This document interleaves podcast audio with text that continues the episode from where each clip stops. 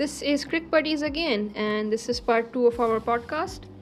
bringing you the latest updates regarding the Pakistani team and the matches that have happened. From the last podcast that we have done, we left on Pakistan versus India, and today we are here to present the next two games. Yeah, so basically we're going to talk about the match with Zimbabwe and the match with Netherlands. So I guess شروع کرتے ہیں Zimbabwe سے, اور basically ہماری team نے جو کافی disappointing performance تھی بیسیکلی پاکستان کی, اینڈ ایک کائنڈ آف شاکر لگا. آپ ایکسپیکٹ نہیں کر سکتے کہ پاکستان کی ٹیم جو اچھی خاصی ٹیم ہے, اینڈ آن پیپر اچھی خاصی آپ کو ٹیم نظر بھی آتی ہے, status and everything, but Zimbabwe سے کھیلا اینڈ کافی ٹف میچ لگا, ویئر اٹ فیلٹ لائک کہ کافی کوئی ورلڈ کلاس ٹیم ہے جس کے ساتھ آپ کھیل رہے ہیں, and they are giving you a tough time, and end تک گیم گئی, اینڈ اینڈ میں جو ہے وہ لائک اچھے خاصے لائک رنز چاہیے تھے اینڈ وہ نہیں ہو سکے, اینڈ وہی چیز کہ اچھی خاصی آپ کے پاس ورلڈ کلاس پلیئرز ہیں, and then not being able to do this was like very heartbreaking being a Pakistani fan. So اس میں کیا چیزیں ایسی تھیں which actually lead to this happening? یا ویل ڈیفینیٹلی وہ چیز پاکستان کو ابھی کافی حد تک ہرٹ تو کر رہی ہے, بیکاز وہ گیم پاکستان کے لیے کافی کروشل تھی, اینڈ آئی گیس وہ جو انڈیا ورسز پاکستان گیم میں جو پاکستان کا مورال سم ہاؤ ہرٹ ہوا تھا, نہیں ہونا چاہیے تھا ورسز زمبابوے, بٹ پھر بھی پاکستان جو ہے وہ up to the mark performance نہیں دے پایا. اگر ہم اننگز کی سٹارٹنگ بھی دیکھیں تو پاکستان جو شروع میں زمبابوے جو ہے وہ اچھا خاصا کھیل رہا تھا, اور they had some runs on the board, and then Wasim junior جن کو انڈیا میچ میں نہیں کھلایا گیا انڈیا ورسز پاکستان میں, and then he was then included in the squad of Pakistan versus Zimbabwe, and then he had proved himself, and انہوں نے کافی اچھی بالنگ کی. آئی گیس ان کی 4 وکٹس تھیں اس گیم کے اندر, اور کافی اچھا انہوں نے دیا, اور پاکستانی بالنگ اٹیک کی جو ہے وہ بیسٹ پرفارمنس تھی, بیکاز انہوں نے پھر زمبابوے کی ٹیم کو جو ایک ٹائم پہ لگ رہا تھا کہ وہ شاید 150-160 کر لیں گے and they can have some runs on the board, but Pakistani bowling نے دین اس کو 130 پہ ریسٹرکٹ کیا, اور جو کہ آئی گیس بہت بہت بہت زیادہ ڈویبل تھا, پچ بھی اچھا تھا, اور جب آپ کو لائک 6 ایوریج چاہیے ہوتی ہے دین اس کیس میں آپ کی انٹینٹ جو ہے وہ کافی ڈفرینٹ ہوتی ہے, اور آپ کو یہ بھی دیکھنا پڑتا ہے کہ آپ کے گروپ میں یہ 1 آف دوز ایزیسٹ میچز تھا, لیکن آپ اس کے باوجود آپ یہ چیز نہیں بھول سکتے کہ آپ نے کسی بھی ٹیم کو انڈر ایسٹیمیٹ نہیں کرنا, بیکاز T20 فارمیٹ ایک ایسا فارمیٹ ہے کہ اس میں جس ٹیم کو مومنٹم مل جاتا ہے یا جس ٹیم کو اچھا سٹارٹ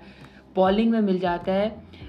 مطلب کہ ایک ٹیم جس کو آخری 15 اوور جو ہے آخری 15 منٹ ایکچولی پہلی اننگ کے جو ٹیم ڈومینیٹ کرتی ہے, اور جو وہ اگلی اننگ کے 15 منٹ بھی ڈومینیٹ کرتی ہے,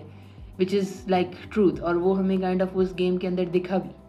so just taking a step back at this, I guess starting میں جو ہے وہ آل دو اوور آل ہماری bowling ended well, but I think start میں جو ہے وہ اتنا ان کو مومنٹم مل گیا تھا پاور پلے کے اندر کہ ایون دو آفٹر ورڈز ان کا فلو آف رنز تھوڑا ریسٹرکٹ کیا,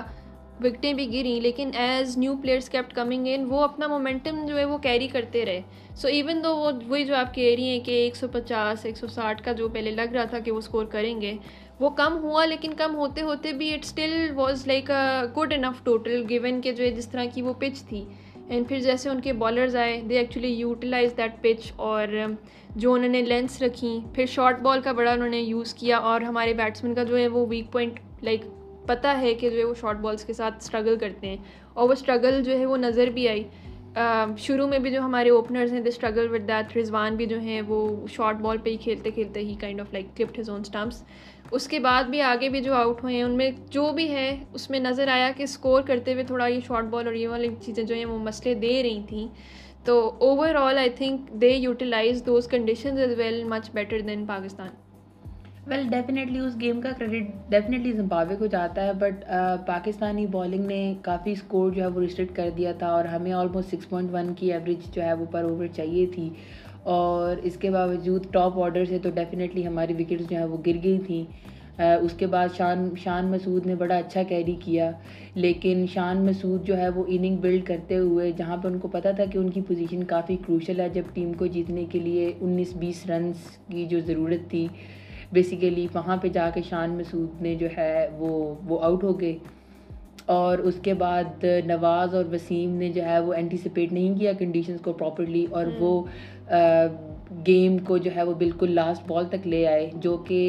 گیم جو ہے وہ لاسٹ اوور تک نہیں لانی چاہیے تھی، اور اگر سم ہاؤ وہ گیم آ بھی رہی تھی آخری اوور تک تو اس میں آپ کو 5-6 رن 7 رن کا مارجن ہونا چاہیے تھا، جو کہ آپ ایزیلی اچیو کر لیتے اگر آپ آخری اوور میں 15 رنز 14 رنز جو ہیں وہ آپ اچیو کرنا چاہ رہے ہیں تو وہ ڈیفیکلٹ ہو جاتا ہے۔ دیکھیں یہ ایک پلیٹ فارم ہے، آپ کی ٹیم ہے، آپ کے پاس 120 بالز اویلیبل ہیں اور آپ کے پاس 130 رن ہے ٹو چیز، اور آپ پھر بھی آخری اوور تک گیم لے کے آ رہے ہیں، جبکہ آپ کی ٹیم میں اتنے اچھے بیٹسمین ہیں، اتنے کلاس کے بیٹسمین ہیں، and still performance up to the mark نہیں ہوئی۔ تو اس گیم کے اندر پاکستان کا مڈل آرڈر جس طریقے سے کولیپس ہوا ہے،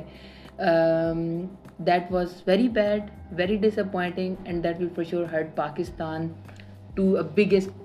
mile in this World Cup. Yeah, agreed, because وہی آپ نے کہا کہ جس طرح اگر ٹاپ آرڈر میں سے بھی کسی نے نہیں کھیلا، مڈل آرڈر میں سے بھی کسی نے وہ اس طرح سے اننگز نہیں بلڈ کی، شان واز دی اونلی ون جنہوں نے تھوڑا اینکر کیا اور پھر اینڈ پہ وہ بھی آؤٹ ہو گئے۔ سو اسینشلی آئی تھنک کسی نے بھی رسپانسبلٹی نہیں لی کہ بھائی جو بھی ہے میں نے اپنی ٹیم کو جو ہے وہ اوور دا لائن کرانا ہے اور میں نے اینڈ تک جو ہے نا وہ رہ کے میچ فنش کرنا ہے۔ سو اوور آل وہ کافی جو ہے آئی گیس اس چیز میں مسئلہ ہوا، but anyway moving on, it was very heartbreaking کہ یو نو زمبابوے سے آپ ہار رہے ہو، اور بڑا کروشل میچ تھا۔ آئی تھنک اوور ایسٹیمیٹڈ بھی ہماری وہ چیز تھی کہ ہم نے ایزیلی ہوا تھا کہ we can just get over the line, but خیر چلیں، لائک یو سیڈ ہرٹ تو کرے گا، فار شیور کرے گا، and it was heartbreaking, but anyway moving on to the next match I guess.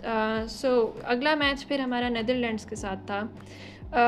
Bowling ہم نے پہلے کرائی، آئی گیس اچھی خاصی جو ہے وہ ہماری پرفارمنس تھی there, bowlers started off very strongly,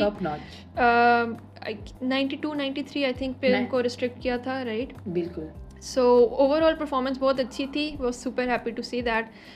لیکن آئی گیس جب ہم چیز کرنے میں آئے تو ایک وہ جو ہے نا وہ لیک آف انٹینٹ جو پہلے سے آ رہی تھی وہ ہمیں دوبارہ نظر آئی کہ جب آپ لو ٹوٹل چیز کر رہے ہو اینڈ آپ کے پاس 10 کی 10 وکٹیں پڑی ہیں تو یو شوڈ ہیو ٹرائیڈ کہ جو ہے وہ اس کو آپ ودن 12-13 اوورز میں ختم کرنے کا اپنا ایک ٹارگیٹ رکھتے، کنسیڈرنگ کہ پچھلا میچ جو آپ ہارے ہو، نوئنگ کہ آگے جا کے آپ کو مے بی رن ریٹ کا بھی مسئلہ ہو سکتا ہے، تو should have tried to finish it off strong کہ آپ تیز کریں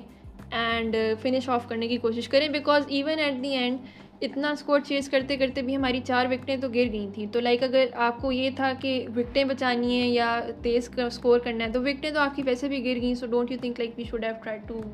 جسٹ اسپیڈ اپ دی چیز as well? I agree to that whole thing, اور نیدرلینڈ کے اگینسٹ بھی پاکستان کی کوئی خاص انٹینٹ نظر نہیں آئی، اور جبکہ بابر اور رضوان the same scenario, they have failed like on a big stage in I would say in situation where they knew that they had the most responsibility. agar wo wahan pe un run karke nahi denge to wo kiske upar responsibility us cheez ki dal rahe hain, because they were chasing for Pakistan and they knew that they are the strength, so one of them had to anchor the inning, so one of them had to take the responsibility, but unfortunately is hame in games ke andar nahi dikha, وہ چیز نہیں دکھی۔ ایک تو intent کی کمی تو بہت زیادہ دکھی، جو پاکستان نے زمبابوے کے اگینسٹ کیا ہمیں سیم وہی انٹینٹ نیدرلینڈ کے اگینسٹ بھی نظر آ رہی تھی پاکستان ٹیم کے اندر، اور اس میں جو اسپیسیفکلی میں مینشن کرنا چاہوں گی وہ میں مینشن کروں گی اس فخر زمان کا جو آؤٹ تھا وہ، اور اس میں رضوان کا جو رضوان کی 50 ہونے والی تھی، Rizwan was standing at 49 and he got out at 49 like, and آپ کی ٹیم کو 9 رن جیتنے کے لیے چاہیں اور وہاں پہ آپ اپنی وکٹ دے رہے ہو، وچ از ریڈیکولس۔ اور ٹھیک ہے یہ گیم ہے، آپ 180 150 160 کا ٹارگٹ اچیو کر رہے ہو جہاں پہ آپ کو 20 بالز پہ 50 جو ہے وہ چاہیے، دین اس کیس میں آپ رانگ شاٹ سلیکشن کرتے ہو جب آپ کے پاس مارنے کا کوئی آپشن نہیں ہوتا، اینڈ جب آپ کو پتہ ہے کہ آپ کو 9 رنز چاہیے، ایک باؤنڈری بھی آپ کی لگ سکتی ہے، تو اس صورت حال میں آپ کا ایک اونچی شاٹ کھیل کے کیچ دے دینا is just not an approach, it's not a thing to do, and the same thing was again repeated by Shan Masood, جب پاکستانی ٹیم کو جیتنے کے لیے 1 رن چاہیے تھا اور شان مسعود نے ایک برا سا بیک پہ فلپ کیا فلک کیا سوری، جو کہ پیچھے کیچ ہو گیا اور ایک رن رہتا تھا اور وہ آؤٹ ہو گیا. And then Shadab just came in اور ہم نے 92